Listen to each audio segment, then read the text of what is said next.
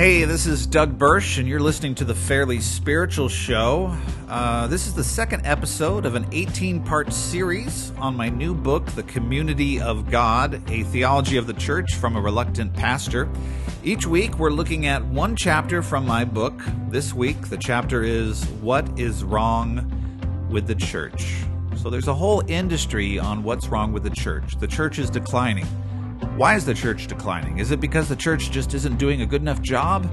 Or are there bigger trends in the world that we must face? We're going to look at this controversial issue in today's episode. They say that I cannot do what you've called me to. It is not possible, unattainable. I will never see it through you've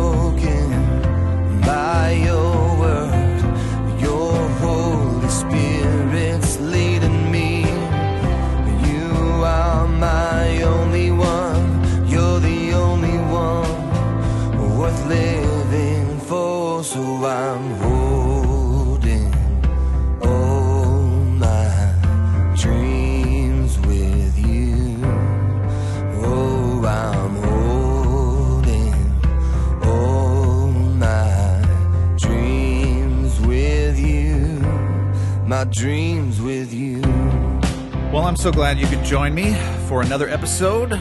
Uh, this is a special series, 18 parts. You say, why 18? Well, we're, what we're doing is just, this is just a free resource for you. I have a book out called The Community of God, A Theology of the Church from a Reluctant Pastor. But I wanted to also have a podcast that goes along with it. And the podcast has its own information. So uh, you'll find stuff in this podcast that's not in the book and lots of stuff in the book that's not in the podcast. It's just another way to facilitate conversation. On today's show, we're going to talk about what is wrong with the church. Uh, that's chapter two in the book. And uh, hear me clearly. I know I might say stuff strongly that you disagree with. Uh, forgive me if I ever say something where you're like, hey, Doug, that's harsh. I can't say everything in a half an hour here.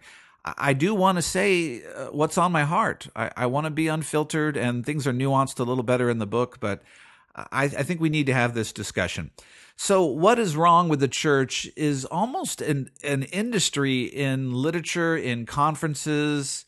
There are so many books, there are so many things written about this. I was a radio host for five years, and I would have books mailed to me on a regular basis. And there are so many books, so many blogs, so many posts on what is wrong with the church. And as the church declines, and right now in America, the church is in decline.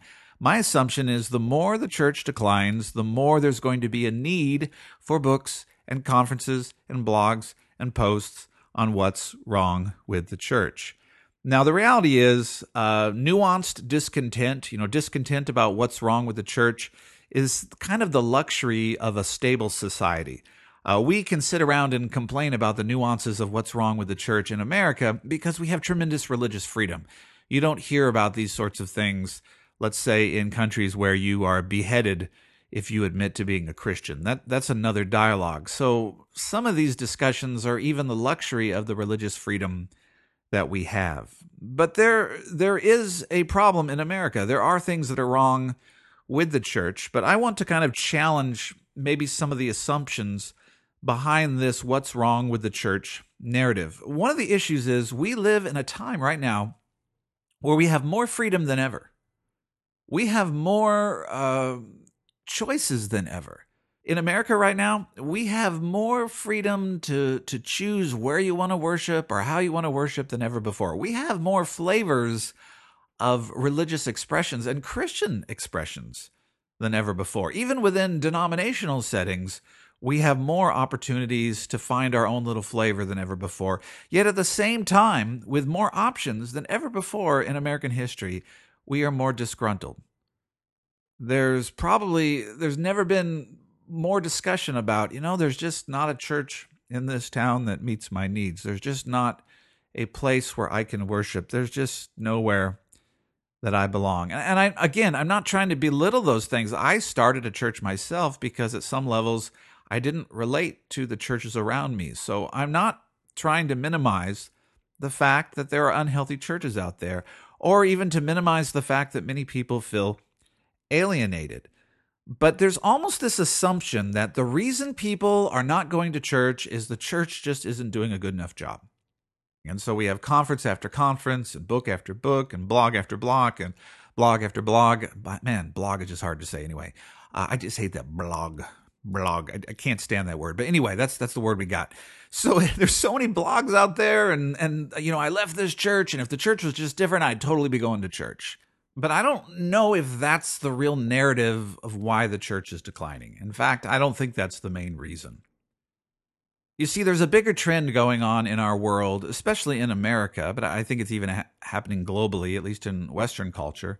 There's a greater trend of individuality that's happening that's affecting every community organization.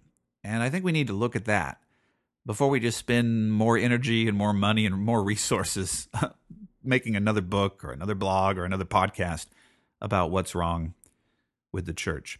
If you look at our society, almost every community organization is waning.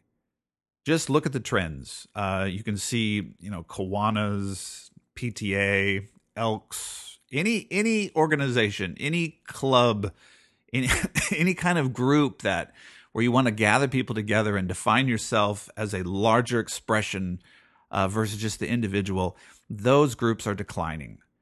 Uh, even unions are declining. The concept of us as a whole, a larger group than individuals, those realities in our culture are declining.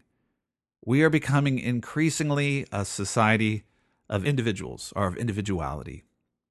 All organizations tend to be declining, and this declining has occurred in our culture as a trend from generation to generation. And I just want to look at this a little bit from generations. We'll look at World War II, then we'll look at the boomers, then we'll look at Generation X and the millennials. And in the book, I go into this in much more detail.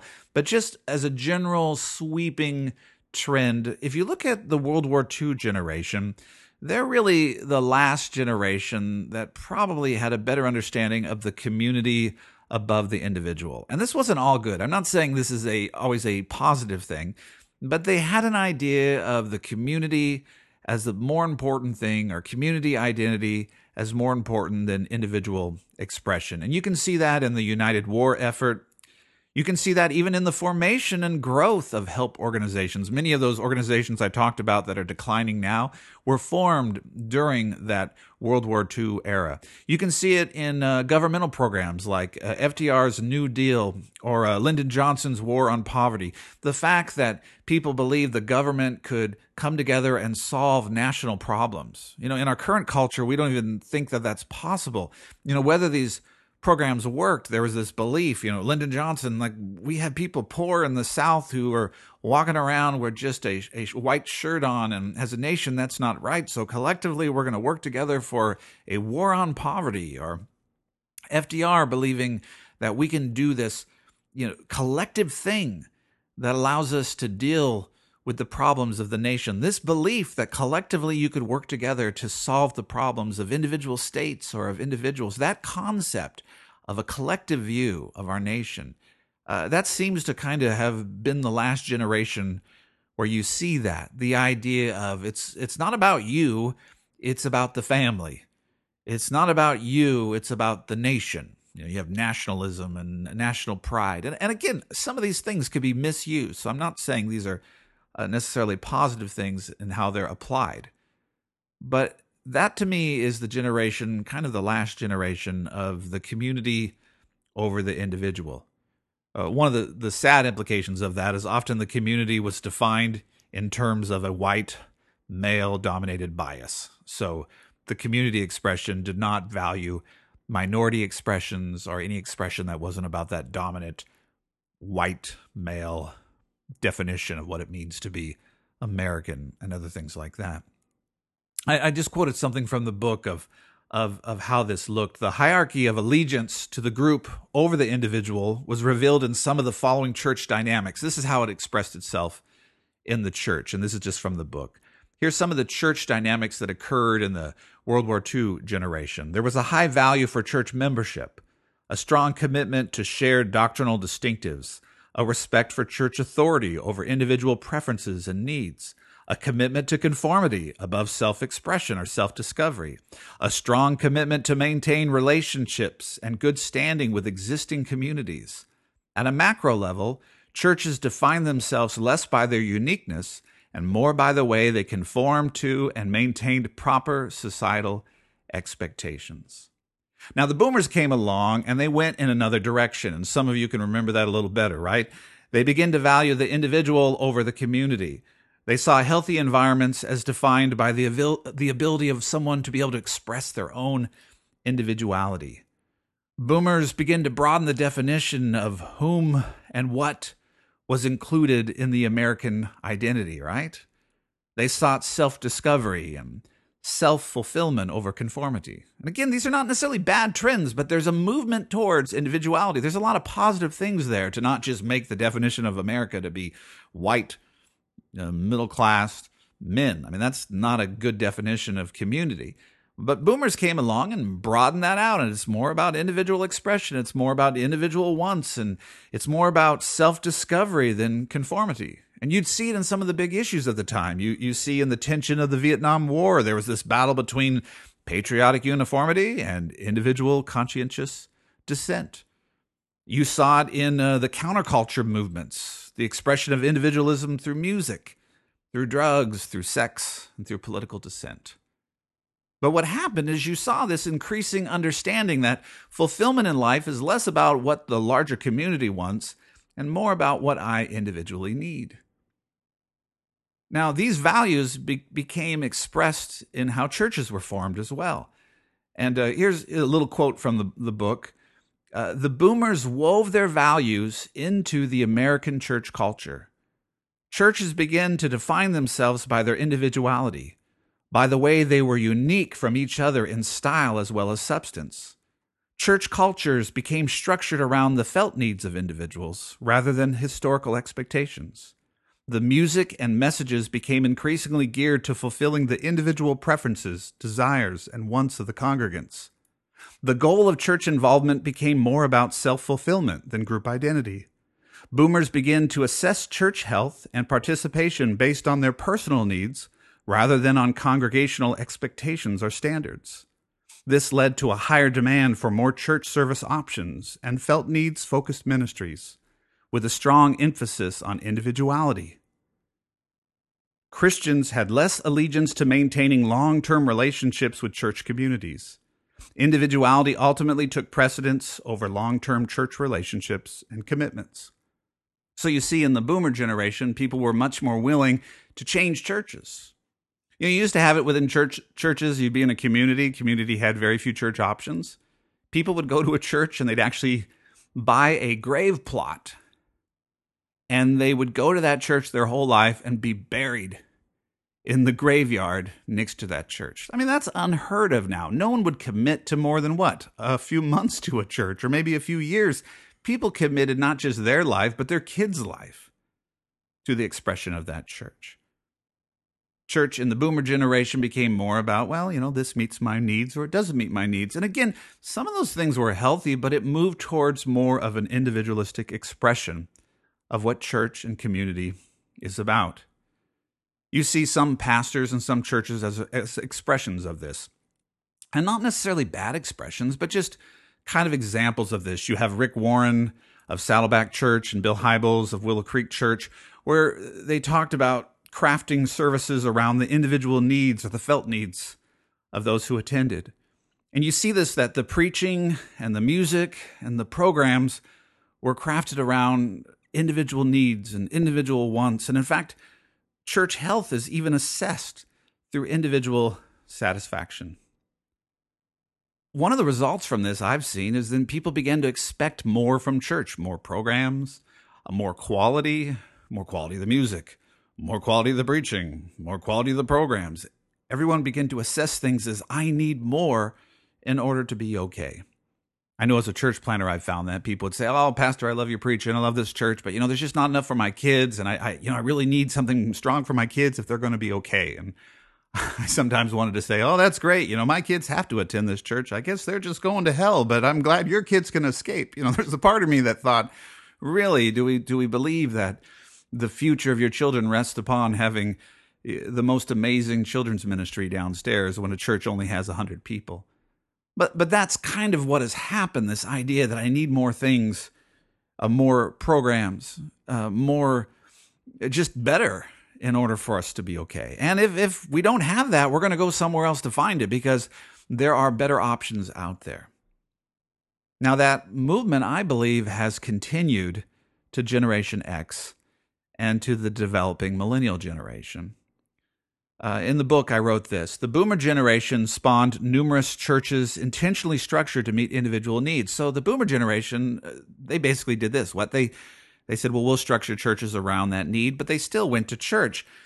This is what has happened with Xers and millennials. They've said, well, why do we need to go to church to meet those needs? So I wrote this Many Xers and millennials raised in these environments found that felt needs focused churches were still not able to satisfy their own personal needs questions, and desires. Co- consequently, many left the church because it still did not meet their unique personal expectations. This has led to a growing number of believers seeking Christian fulfillment outside the institution of the organized church. It has also led to an increasing number of posts, articles, and books arguing against the need for any semblance of a traditional church community. So, although many talk about valuing community, and, and people say, well, what do you, what do you mean? I, I hear younger generations talk about valuing community. I, I, I believe people say that they value community, but what's happening is we say we value community, but I don't think we really know how to abide in community. You see this in marriage. People talk about marriage in the most loving ways now, right? We talk about, you know, fulfillment and connection and deep emotional connection. But the reality is the institution of marriage, we don't know how to how to abide in it. We get married, you know, we wait longer and longer to get married. We have affairs and divorces and uh, the, we don't really honor the actual institution of marriage that much in the modern era. Now, if you go back to other generations, let's say like the World War II generation, they didn't talk that romantically necessarily about marriage they didn't talk, you know, oh, you complete me. You're just, you know, there wasn't those Jerry Maguire moments. And yet they valued that institution of community. Like, well, we're going to stay married for life. This is, we're going to stick with this thing. So you can talk about valuing love and valuing connection, yet not be able to know how to actually abide together for a long time. Now I get it. People can abide together for a long time and still have a terrible relationship, and it's not about love. So just because people stay together doesn't mean it's a loving community. But it doesn't say that a culture values community just because they fill out on surveys they value community. Ultimately, showing that we value community is that we abide in communities for a prolonged period of time, and we facilitate communities. And it seems to me, as we've moved more and more to an individualistic culture, we don't know how to do that. And I would include myself in that. I'm not talking as some sort of outsider here. Now, I, I just wanted to bring this up that I, I think there's a bigger problem here. Now, I do I do think there are people actively working to facilitate communities, and every generation there's exceptions, and no one likes to be talked about in sweeping generalizations. I hated it. I'm of Generation X when people would just say all Generation Xers are like this, or all Millennials are like this, or all Boomers are like this. So I get that. There are people facilitating community right now. They're they're doing it through social media. They're doing it through fundraising for powerful programs that are changing the world. They're planting churches. They're they're actively meeting together, They're house church movements, there's all kinds of things going on. But the reality is, in the general big picture, community organizations across the board in every tier of our culture are declining. And we are moving more and more towards an individualistic culture. And we're defining spirituality more and more just in terms of what do I need? This isn't in the book, but I was reading in a book the other day about we have this networked individuality where we just kind of look for what meets my needs. I just find a network of that helps me and that helps me and I have a need here, so you help me with that need and, and we work through that grid. It's very hard for us to know how to exist in a prolonged period of time through highs and lows, through conflict with a community. To me, that is the big picture problem. And that's why I wrote this book. I believe the world is becoming increasingly individualistic. And we can write endless posts about what's wrong with the church, and those posts are not going to fix the big problem. There's a bigger problem. If the world is becoming increasingly individualistic, then we must know what it means to facilitate biblical community. Regardless of what's happening around us, we must know what the Bible says about healthy community, and we must find ways to facilitate, to foster, to grow, to develop, to expand biblically healthy communities, regardless of what happens around us. We have to do that. Because we can't measure the church based on what's happening around us. We have to say, this is what Jesus did.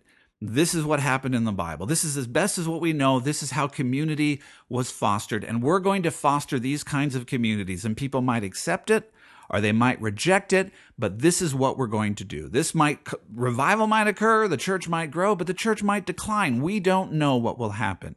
But we must do our church thing. We must do our Christian community thing based on a biblical understanding of community and not just based on what the world wants.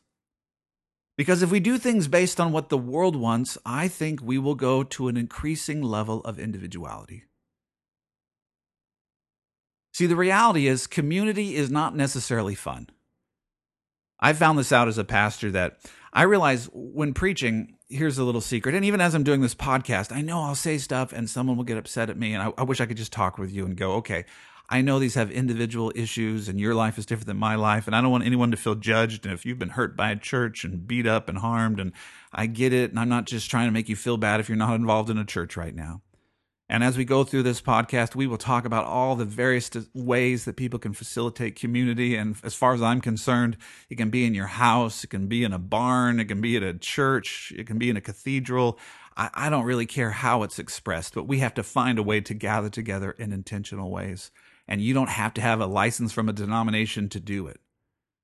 I happen to have one, but I'm okay if you want to do it in an informal way. But at some level, there has to be a body that's bigger than our own individual lives. But here's the reality when you look at the scripture and when you begin to preach the word, there's a part of it that becomes difficult. In fact, uh, every sermon that I preach is about death. And, and I'll explain that. Every sermon I preach is about death. And I think every one of these podcasts will be about death in this sense. That there's an aspect of the gospel where we don't want to do what it requires. It requires that we die to ourselves. I can want to preach about love and say, oh, this is great. I'm going to preach about love. Everybody likes love. And I get up there and I start preaching about love. And some people are like, yes, this is good. Keep preaching, Doug. We love this. And then others start folding their arms and frowning. I'm like, why are they frowning? Because I start preaching Jesus' words, and Jesus says, you know, love your enemies and do good to them and lend to them and don't expect to be repaid.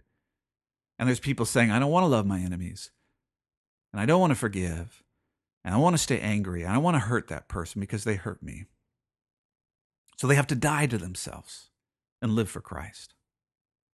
And it's the same with community. We don't we don't want to live in community because community is hard. People hurt us in community. People are mean.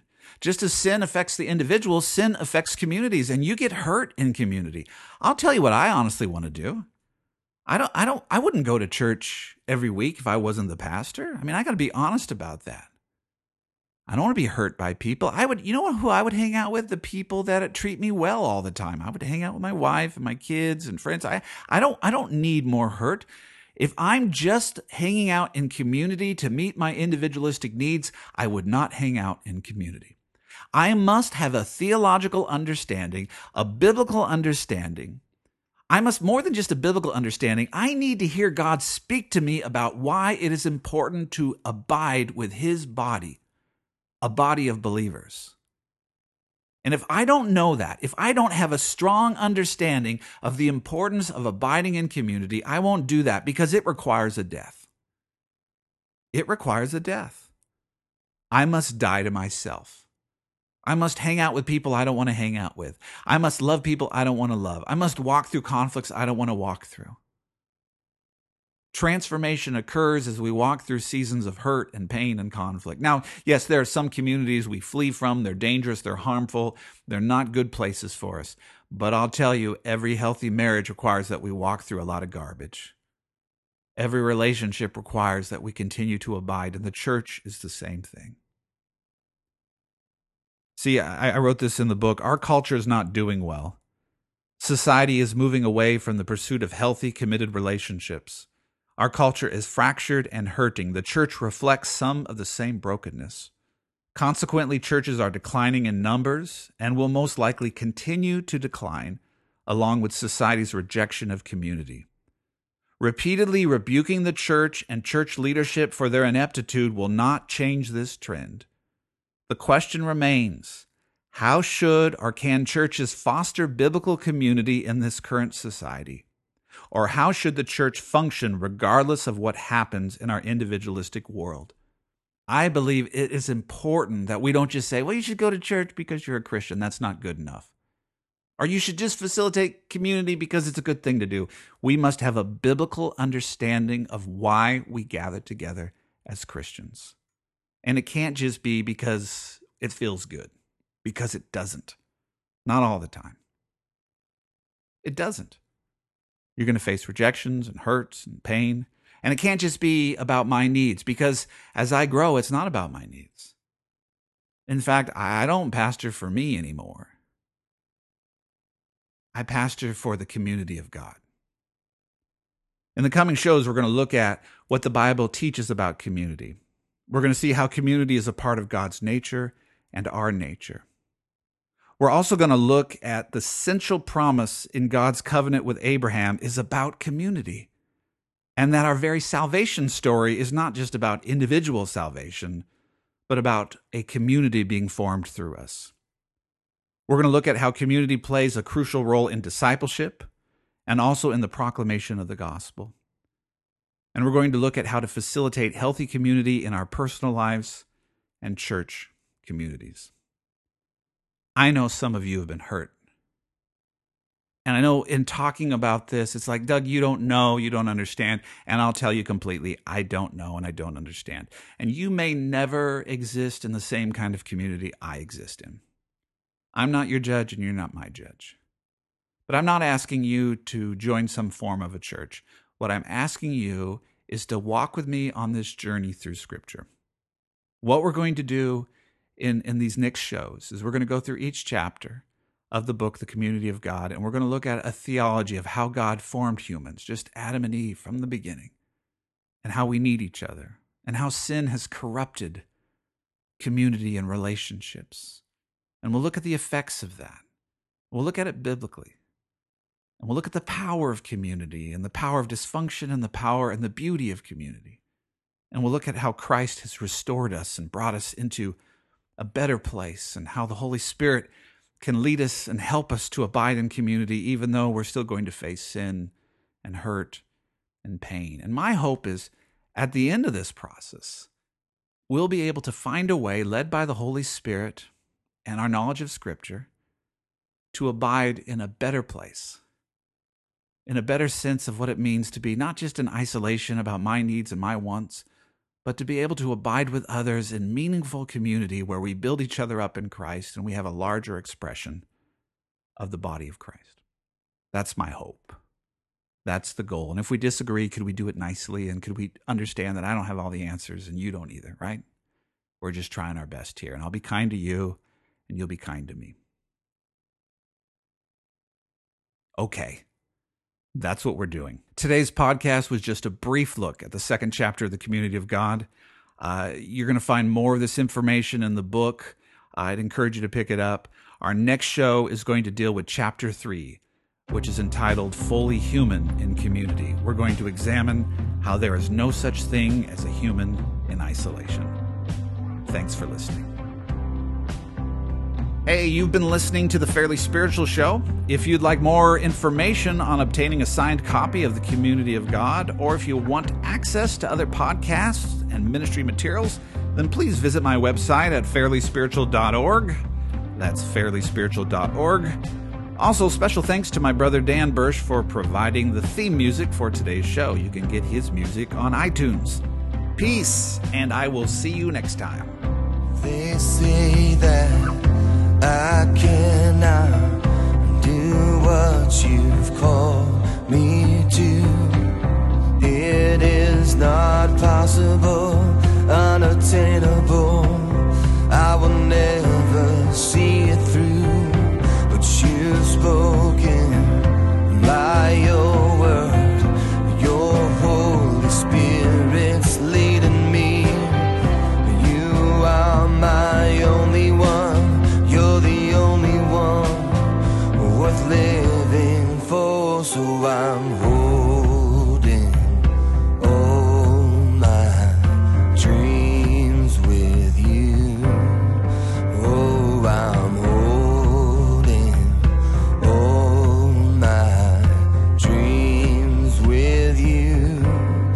dream.